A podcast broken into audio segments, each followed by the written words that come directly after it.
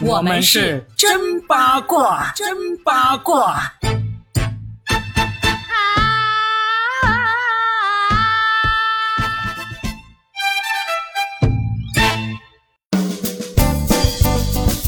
迎来收听新的一期真八卦，我是上一卦搞笑大叔 Robin。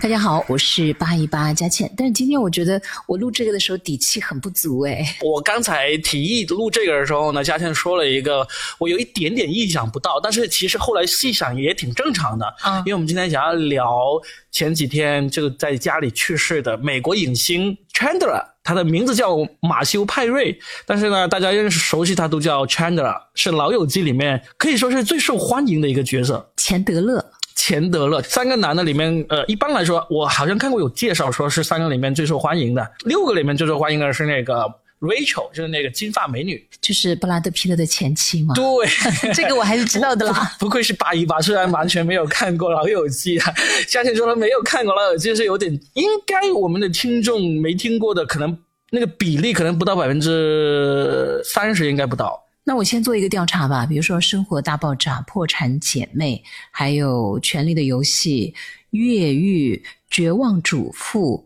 你们这些都看过吗？因为我知道这些算是美剧里面很红的。嗯，把你们看过的在评论里面写出来，好吧？我想说，我真的没有看过《老友记》，然后呢，中间零零碎碎的可能还是了解一些，包括好像就是去年吧，《老友记》几十年后重聚，当时掀起了一个怀旧热潮以及一股收视狂潮。我就参与不进去，嗯但是我身边呢有一部分的朋友就觉得哇天呐，热泪盈眶，那是我的青春呐、那是我的过往，我的爱情，我的 Rachel。当时他被称为是美国甜心嘛心，就是谁不想拥有一个 Rachel 呢？对不对？哎谁不想成为 Rachel 呢？对但我真的就代入不了，我就觉得我是不是我自己太土了？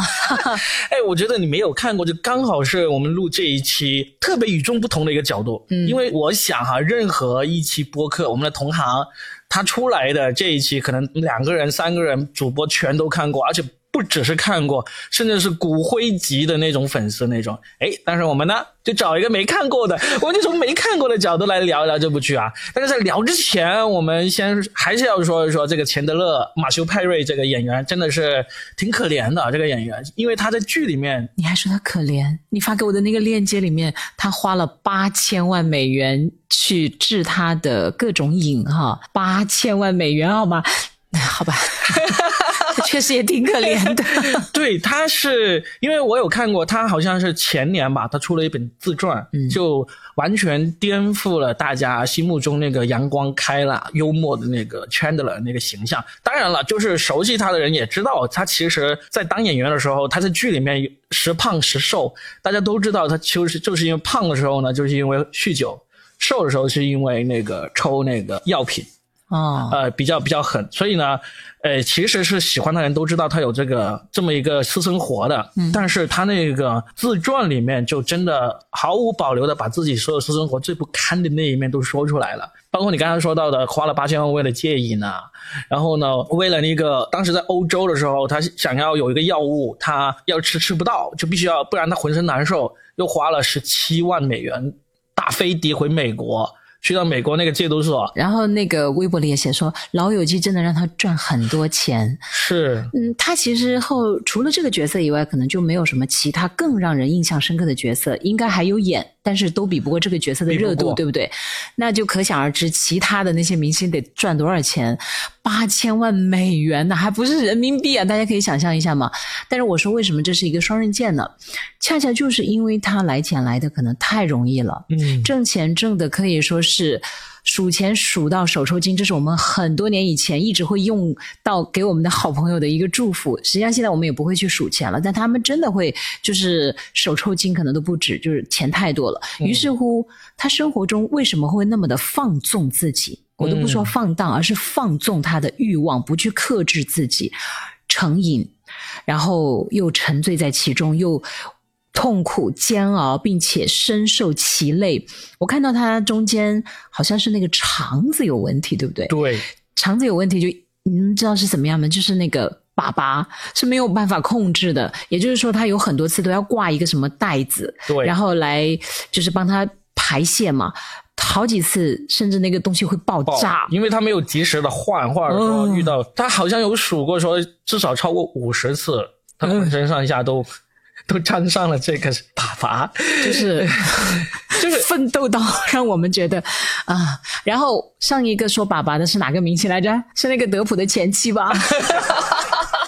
好，不应该这么这么笑啊。不过，其实我也想啊，就是钱德勒他那么有钱，他可以花那么多钱去治疗这个他上瘾的这个症状。但实际上，如果有人患上了这种瘾症啊，他其实跟他有没有钱关系也不是很大。嗯有很多很穷的人，他们一样会患上这种戒不掉的瘾，然后呢，哦，他们没有钱，然后呢就宁愿是卖血啊，甚至是卖内脏啊，都要会满足这种瘾的都有。所以哦这是一种病。我们倒也是，并不是每个人都是老虎伍兹，对，他也有瘾啊。其实老虎伍兹那种瘾也是瘾，就是那个瘾，就是普通人他可能就是通过自己自身的那个能力去、去满足这种瘾嘛，但是有钱人就花钱嘛，但实际上他也是这种病，就是得要治的。既然是病的话，我们不去歧视它，只不过说觉得这种瘾的话，其实我们现实生活中会很少遇到。抽烟的、有烟瘾的、有酒瘾的，我们都遇到很多。你说有老呃老虎伍兹那种性瘾的，我们没有见到过。当然，我们对于我们普通人来说，碰到有瘾的人就远离，没办法，因为你帮不到他，你能帮他的就是他自己和他的亲人，就是不是说我们冷酷无情啊，就是这种事情真的是，因为特别是有毒瘾那种赌博瘾啊，赌你是说汪大哥吗？啊，你就直接把他的名字报出来吗？何止汪大哥啊，还有我们的恶，我们有做过一期的恶冠满盈的那个那个乒乓球啊，乒乓球冠军大满贯啊，就是在这里稍微的八卦一下，嗯延续一下上一期哈。嗯其实汪大哥之前有一张专辑，里面有首歌叫《逃跑》。嗯真的，也许他当时写这个歌的时候，并不是因为他的太太而写，但是你知道吗？就不由得让人联想，我一定要安利给大家去听这种，因为八卦嘛哈。当然嗯，博君一笑哈，他说。十二月在雪地里穿着短裙，开车的时候低头发信息，对着一棵松树咒骂哭泣。你说我是这一切的原因，宝贝，别再这样发疯了，这样下去我真的会逃跑。要知道，太多事比我重要，比如你的面膜和玩具。在星巴克做整套普拉提，夜里三点查看我的手机。你说我是这一切的原因，宝贝，停止这样的疯狂吧，这样下去我肯定要逃跑。这是写给谁的？你猜？我不知道，这首歌是前两年发行的一张专辑，然后现在就是但凡对这个事件稍微有点了解的网友们，就都在猜测这首歌说，其实两年前原来就已经有征兆了，因为大家觉得是写给子怡的。子怡在星巴克里做普拉提，我觉得不太可能啊。也不一定，里面还有好多，大家去看吧。就是他们说，原来有的时候写歌不一定是写诗意，可以写实。哎，他那种唱腔哦，可能是属于 金属摇滚吧。反正我听了以后，哇，汪峰这个感觉让我觉得他是真的想表达他的愤怒，还是说其实也并没有抑制任何人，他就是想表达一种情绪而已呢？我我觉得八卦嘛，八卦嘛，对不对？我觉得汪峰他就应该是写这样的歌，这才真啊，这才摇滚啊，这才 rock 啊！你想一想，那个欧美的那些分手的那些男星女星，不是一分手就一首歌，一分手就一首歌，每一首都大卖大热嘛。比如说那个 Adele 啊，还有呃 Taylor Swift 啊，对是吧？还有包括最近那个 Shakira，嗯，拉丁天后分手了，也写这样子啊，说什么你把那个劳力士换了这个卡西欧，是吧？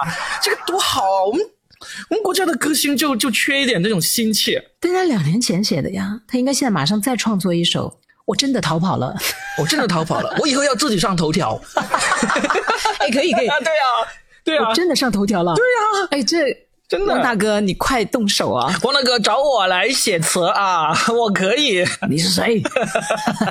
凭什么干预我的生哎，活？我我们怎么从这个欧美的 Chandler 说到 又说回到我们的汪峰啊？还是说回《老友记》吧。嗯，我其实一度觉得我没有看过《老友记》是一件不洋气的事情，很土的事情，甚至还有点小自卑。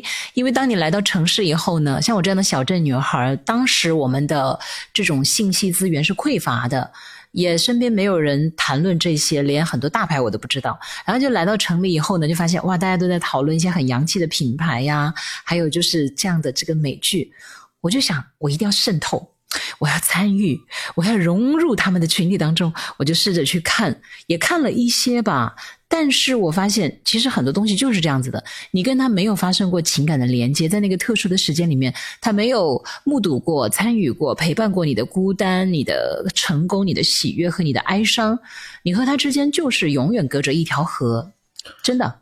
哎，佳佳，我觉得你一定要坚持抵抗这种焦虑，不要被这种焦虑给绑架。哎，我现在真的好了。对，要抵抗。嗯就没看过就没看过，对呀对吧？啊，我也给你坦白一个，我没有看过，我曾经也一度觉得很焦虑的一个 一个作品，就是《教父》三部曲。他们都说这是男人一生必看，对呀、他的反话就是不看就不是男人。我就是看不下去。我充分证明啊，Robin 是个男人。哎，我为什么要证明？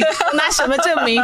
你自己证明吧，我证明不了。其实我不是觉得不好看，而是我觉得，既然我在当时大家都看的时候没看，那我一定要挑一个时间，一口气把它三集都看完。嗯但是它三集加起来差不多十个小时，好像还超过十个小时，我忘了，我就觉得好难找出十个小时的那个时间和心情沉。浸在里面。对，就说就找一等就等了十多年，就还是没看。但是我就觉得现在我已经不焦虑了，嗯就是你要跟我聊《教父》，我可以跟你聊好多细节，因为我已经从那种一口气看完《教父》什么 什么半小时剖析《教父》多少个彩蛋，这些我都看过了，就就是拉片和切片，你都不知道拉了多少次，切了多少次了，是吧？对对教父都被你切烂了，是吧？所以其实我觉得呃不需要焦虑，反正就是作品嘛。如果这个作品不足以让你静下心来把它从头到尾欣赏一次，那就说明他这个作品配不上你的时间。呃，哎哎，不不就不不，我意思是对个人来说是这样子啊，你当然不能站出来说啊，《老友记》配不上我，呃《教父》配不上我，那你是找抽找打，是不是？但是你你要有这种心态，你才会放低这个焦虑。挺好。嗯，但是我个人还是很安利一部剧，因为我觉得这部剧它就没有被时代所困住的感觉。嗯越狱哦，对，真的，它到目前为止依然是后期所有的这种越狱系列没有办法超越的，特别是第一季就《封神》这词，我觉得用在这个片子身上是非常的恰当的。嗯有一些片子它就还是很有年代感，无论它的妆容，还是它的这个造型，还是它的某些台词，这部剧不受影响，因为他们的妆容全部都是光头，他们的造型服装全部都是监狱服装，哎也难一点都不受时代的影响。说不定二零二三年美国的那个监狱囚服已经有新款了都是橙色了，是或者是灰色。对，啊！对对对，你看那个强东大哥穿的时候，也跟那个真的。后来因为我 Michael Scofield 同款。对，后来我就呃那个阅片量就增加了很多了嘛。嗯呃，你也知道，我还看老电影啊，看新电影看很多了。但是那部剧我真的觉得还是很棒很棒的，是，而且时隔这么多年，你再去看，你都依然会被他的这种谋略、整个剧情还有兄弟情，里面有一个坏人，到目前为止，我依然觉得他也是演坏人演的非常非常有魅力的 T bag 那个。T back，对不对？啊，对呀、后来我就一直关注这个演员有没有演其他的角色，你看我就会追很久，包括那个主演迈克尔，后来也不行了。但他有那一部就够了。说真的，在那里面，其实后来他还有一个续集，就是因为大家实在是呼声太高了嘛，有点狗尾续貂的感觉。嗯就，但是他瑕不掩瑜，真的，大家就去看这个吧。它跟其他的剧真的不一样，其他的剧就是还有时代背景，就是讲述当时的美国的一个所谓的生活呀、流行啊。这个剧真的不受影响，就是在监狱里发生的。其实监狱里发生的戏都可以恒久永流传啊，嗯包括现在一直以来在豆瓣 Top 两百五十电影一直排第一名的哦《肖申克的救赎》对 那也是监狱里面的故事。对对对，所以我我真的觉得 Robin 讲的也很对，就呃也不要因为没有看过什么而焦虑，也不要觉得看过什么而洋洋自得，也没必要。这这是最没必要的。嗯你看过了代表什么？代表你看过了，是吧？那就代表你花了时间看嘛，有什么那么了不起？啊，那倒也不能这么说，看过了就看过了，就代表你参与了，他们参与了你的青春，你和他们共度了一段非常好的时光，觉得还是有很多值得在生活中来运用的。嗯某些台词到今时今日来看，你会发现哇，他好超前哦，它简直就是用现在互联网的说法是，他是我的嘴替。他活出了我想要的人生，我觉得还是有一些好的剧、好的人物、好的性格、好的台词，就像一盏明灯一样，对，真的。但是烂片也要看，嗯，有一些人是不看烂片，但是我这个人好奇怪，我的观影体验就是我要么不看，只要那个片子我点了个开始，我就一定要看完，我的强迫症在这里，嗯，就无论多烂我都要看完。你呢？我要是有你这种心态就好了。我最近就因为没有你这种心态，还拒绝了一个能够增加曝光量的机会啊！就是喜马拉雅在找我，他说他们要连线跟郭敬明录一期节目。天哪，你是天选之子哎！郭敬明的任何一部作品，从小说到剧到电影，我都没看过。我不但没看过，而且我还挺烦他的作品的。所以我当时第一时间就拒绝吗？编辑问我的时候，我说：“嗯，我说我在忙，稍等一会儿我回你。”然后就我就拼命上网去找，就找就是能够怎样最快速的把郭敬明的作品都浏览一遍，然后假装自己是一个郭学啊，是一个 郭学达人。我就发现我实在是嗯不行，我真的是没办法。你知道现在如果你要快速了解一部作品。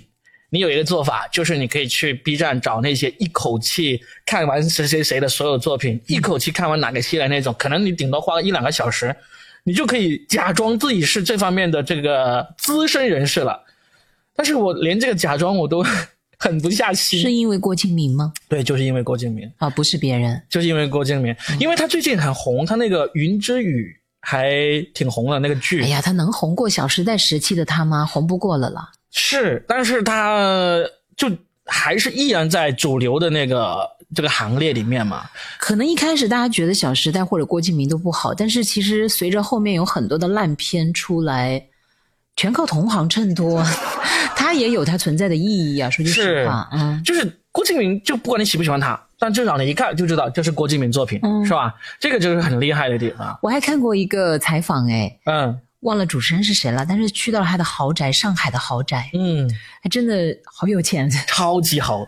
他收藏了很多那种真实，对，那种很有典藏意义的，甚至是稀有的物件，他那里都有。嗯，这个人身上我其实还蛮好奇的，就是一个小小的身体里装着一个大大的灵魂，但是他本身，你看。呃，我们刨去各种呃对他才华的质疑那种东西啊，你不能说他没有才华，也不能说他没有审美，对不对？他其实他的审美和才华其实是足以支撑他过上一个很不错的生活。但是，对呀，能够过上现在的生活呢，我觉得这就是命好啊。我觉得他还是蛮努力的，真的很努力。但是也有很多人更努力了。你说他努力还是李佳琦努力？你你这个比方真的是，哎，你你的人气涨了吗？你啊 你回想一下，你你努力了吗？你 对对对，我没有有没有想过这些问题？这么多年粉丝都都是就在那里，你都没有把他们抓过来是吧？现在你看，都已经。把这个郭导推到你面前了，我都不要是吧？对，都没有让你去演男一号，你先采个访嘛，采都不采，什么意思嘛？我其实我有推荐你啊，峰哥，我说我有两个搭档，当然就说啊，我们再找找吧，又是再哎，你为什么要羞辱我跟峰哥？真的是，你 我跟峰哥做错了什么啊？我们为什么要承受这样的无妄之羞和辱？呃，你看郭敬明的作品吗？我想知道，我知道峰哥一定不看，你看吗？我有看过一些啊，那你肯定也算不上达人啊，人家要找达人，我当然算不上达人，人家找达人，连连这郭导有多少个喜爱的男宠啊，不喜爱的 喜爱的朋友，都要如数家珍。好了，不是说老友记吗？对啊，对啊。但是，哎，我我找到点连接了。嗯，小时代那几个女孩也算是老友了，都过十年了，差不多。那几个郭碧婷，哎，郭采洁、杨幂、杨幂，还有那个 hold 住姐，hold 住姐，hold 住姐谢依霖是吧？对他们其实现在命运也是各不相同啊，有嫁入豪门的，杨幂是当老板了，嗯，然后 hold 住姐一个那么搞笑、那么娱乐的，看上去大大咧咧、很洒脱的女孩，其实她后来她老公好像得了一种什么病，全靠她一个人养家，哎，嗯，真是挺不容易的。一个以搞笑为生的女生，最后她的生活一点都不搞笑，甚至有些悲惨的感觉。然后嫁入豪门的，就是我们的这个是吧？郭碧婷，逐渐向向太靠近的她，到底怎样过得幸不幸福？那就如人饮水，冷暖自知了。嗯，哎，你说到这个，我想起来，我想到我们下期其实可以说另一个，真的说《老友记》吗？下一期不是说《老友记》，我们说一个人，说不定下期就可以说了，就是张小斐。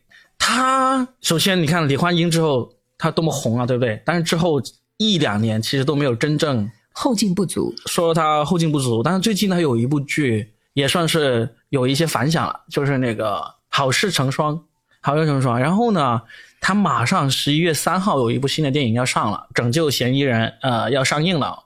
其实我很希望他能红，因为这真是一个非常努力也非常认真的一个演员。我们当年也跟他一起合作过，给他写过本子，然后在片场也是非常的和蔼、平易近人的一个演员。我觉得我的眼光有的时候还是准的。比如说当年我看那个《智齿》的时候，我只是想告诉你，就是我预估的这几个人啊，刘亚瑟，嗯嗯，这个我都是有证可查的哈，大家可以到我微博上去考古，证明我真的不是瞎说，我是有理有据的。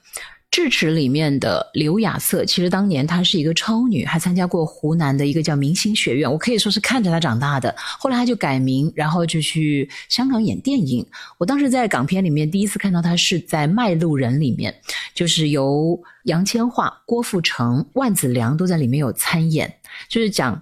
在麦当劳里面过夜的那种人叫卖路人，哦二十四小时可以允许他们过夜，就是很边缘、很惨的那种类型的人。嗯，刘亚瑟在里面就演一个单亲妈妈，很惨，最后还死了。我当时觉得，哎，这姑娘演技不错。然后紧接着我就开始留意她了。在《智齿》里面，你知道《智齿》里面的男二号是谁吗？男一号林家栋啊，男二号是李安的儿子，真的很少有人知道啊。嗯然后呢，我当时看到刘亚瑟的演技简直是太厉害了，我就预估她可能是下一届的影后，很快她就爆冷得了影后。然后呢，张颂文大家也可以去考古我几年前的那个微博，这个你在我们的真八卦里面都说了好多次了，Robin 可以作证。我当时看了那个风中有朵风中有朵雨做的，的云，然后再看隐秘的角落的时候，我就说张颂文一定会红。嗯他果然又爆红。嗯张小斐呢，我当时没有专门为他发微博，但是我觉得他其实，在李焕英之后，他其实是很难再有突破了。嗯因为早些年我也有关注他，我对他印象也深刻，但是没有到像张颂文和刘亚瑟那么的惊艳，嗯是因为他在当时的那个喜剧大赛里面，好像是《欢乐喜剧人》里面，我当时就对他印象很深刻。他的属于在小品演员里面是长得很漂亮的了。嗯但是他要真正放在演员里面，他又是属于不是那么惊艳的一个长相。我先从外形上来说，对呀、那么他他曾经他说过，他曾经遇到一个制片人，就直接跟他说，他说你是不是好像往脸上有点什么问题？他就他他说的很难听，意思就是他也不是说她不漂亮，他就说你们好像脸上有点什么问题，就总是让人记不住，或者说让人觉得你不是一个能红的人那种感觉。嗯，no，我觉得这个人就瞎说。嗯他的赛道其实选的很好，就是他放在小品演员里面，其实是很容易被人记住的，因为大部分小品女演员都是以丑角嘛，嗯对不对？你就比如说像那个恶博，就是我们周星驰新女新女郎，嗯在《新喜剧之王》里面都捧她，也是捧不红。但她在那个演小品的时候就很出圈，但她真正放到电影里面、电视剧里面，她就很难出来。我们不是说以貌取人，但是其实做演员外形是很重要的，特别是女演员，对不对？你要么就极美，你要么就极丑，要有特点嘛。嗯然后张小斐在《你好，李焕英》里面，其实到现在我也没有看过这个，啊，你都没有看，嗯但是我已经差不多剧情也是知道了的。我觉得他的表演是结合了天时地利人和，对，他的表演是一个部分，但实际上是贾玲的作用起得更大，嗯他们是互相成就对方的。但是接下来是不是还能遇到这样一个天时地利人和，还能够出一个新的贾玲来捧他，以及他来成就贾玲，很难了。我可以嗯这么跟你讲，啊除非他打磨自己的演技，但是他现在那么红，呃，这个戏那么多，其实我觉得他有时候是没有时间去打磨演技的。所以你今天化身算一卦，你就觉得，呃，他不会像你当初看到刘亚瑟啊，看到张颂文那样子，会对他们有对他有一个这么大的一个一个判断，对吧？她已经红过了呀，嗯她的高光时刻已经到了，接下来就很难再到那个高度了。嗯啊，或者说她就像那个吴彦姝那位老奶奶，她演技非常的精湛，现在几乎就是很多电影都能看到她又优雅又漂亮，然后又内敛。可能再到年纪大的时候，能遇到更适合的角色，就能够更加的焕发光彩。但是我觉得近期是很难出彩了。是吧？对不起啊，小斐，我也是喜欢你的，但是我说的也都是实话来的。那今天嘉倩就化身这个啊冒牌算一卦来算了一卦啊，我这个正牌算一卦跟他意见不一样啊，我觉得张小斐能红的啊，我喜欢他，我认为他能红，我就看他已经很红了，好不好？就是就是他能够再出一部呃爆火爆红，对，再出一部不属于李焕英那样的作品，嗯，我觉得难。希望啊，当然了，我我马上有一个呃预言要被打脸了，就是。前一段时间李佳琦事件出来的时候，我不是预言他真的会，我不是预言他会退出这个主播行列，说他呃可能连双十一都不会上了嘛。那现在很显然，双十一还是得要看我们的佳琦哥哥。你要看吗？我不看，但是他肯定在啊，肯定还在卖啊，对不对？嗯，我倒不觉得你的预言不对，我其实觉得他真的。再熬一熬，差不多，其实还是会选择要退后是最佳选择，因为再这样下去，其实是不断的在消耗人气，而且前段时间那个小杨哥和他有对骂嘛，啊，紧接着到底这个。电商直播会走向一个什么样的风向都不知道呢，对不对？好吧，那我打一打脸吧，好不好？我把这个预期往后推半年，就是我预言李佳琦不会出现在明年二零二四年的六幺八大这个大促销里面了。你这个战线拉的好长啊！好吧那祝大家双十一都能买到你的老朋友喜欢的以及你的老朋友会买东西送给你。怎么地也切合到了老友记是吧？哎哎真的还正儿八经的说就是人生还是要懂得控制要不然的话有些东西一旦上瘾的话是你自己无论有多少钱都没有办法去解决的问题那就更惨了是不是？那就太惨了。好了。希望我们的听众都健健康康开开心心。嗯拜拜。拜拜。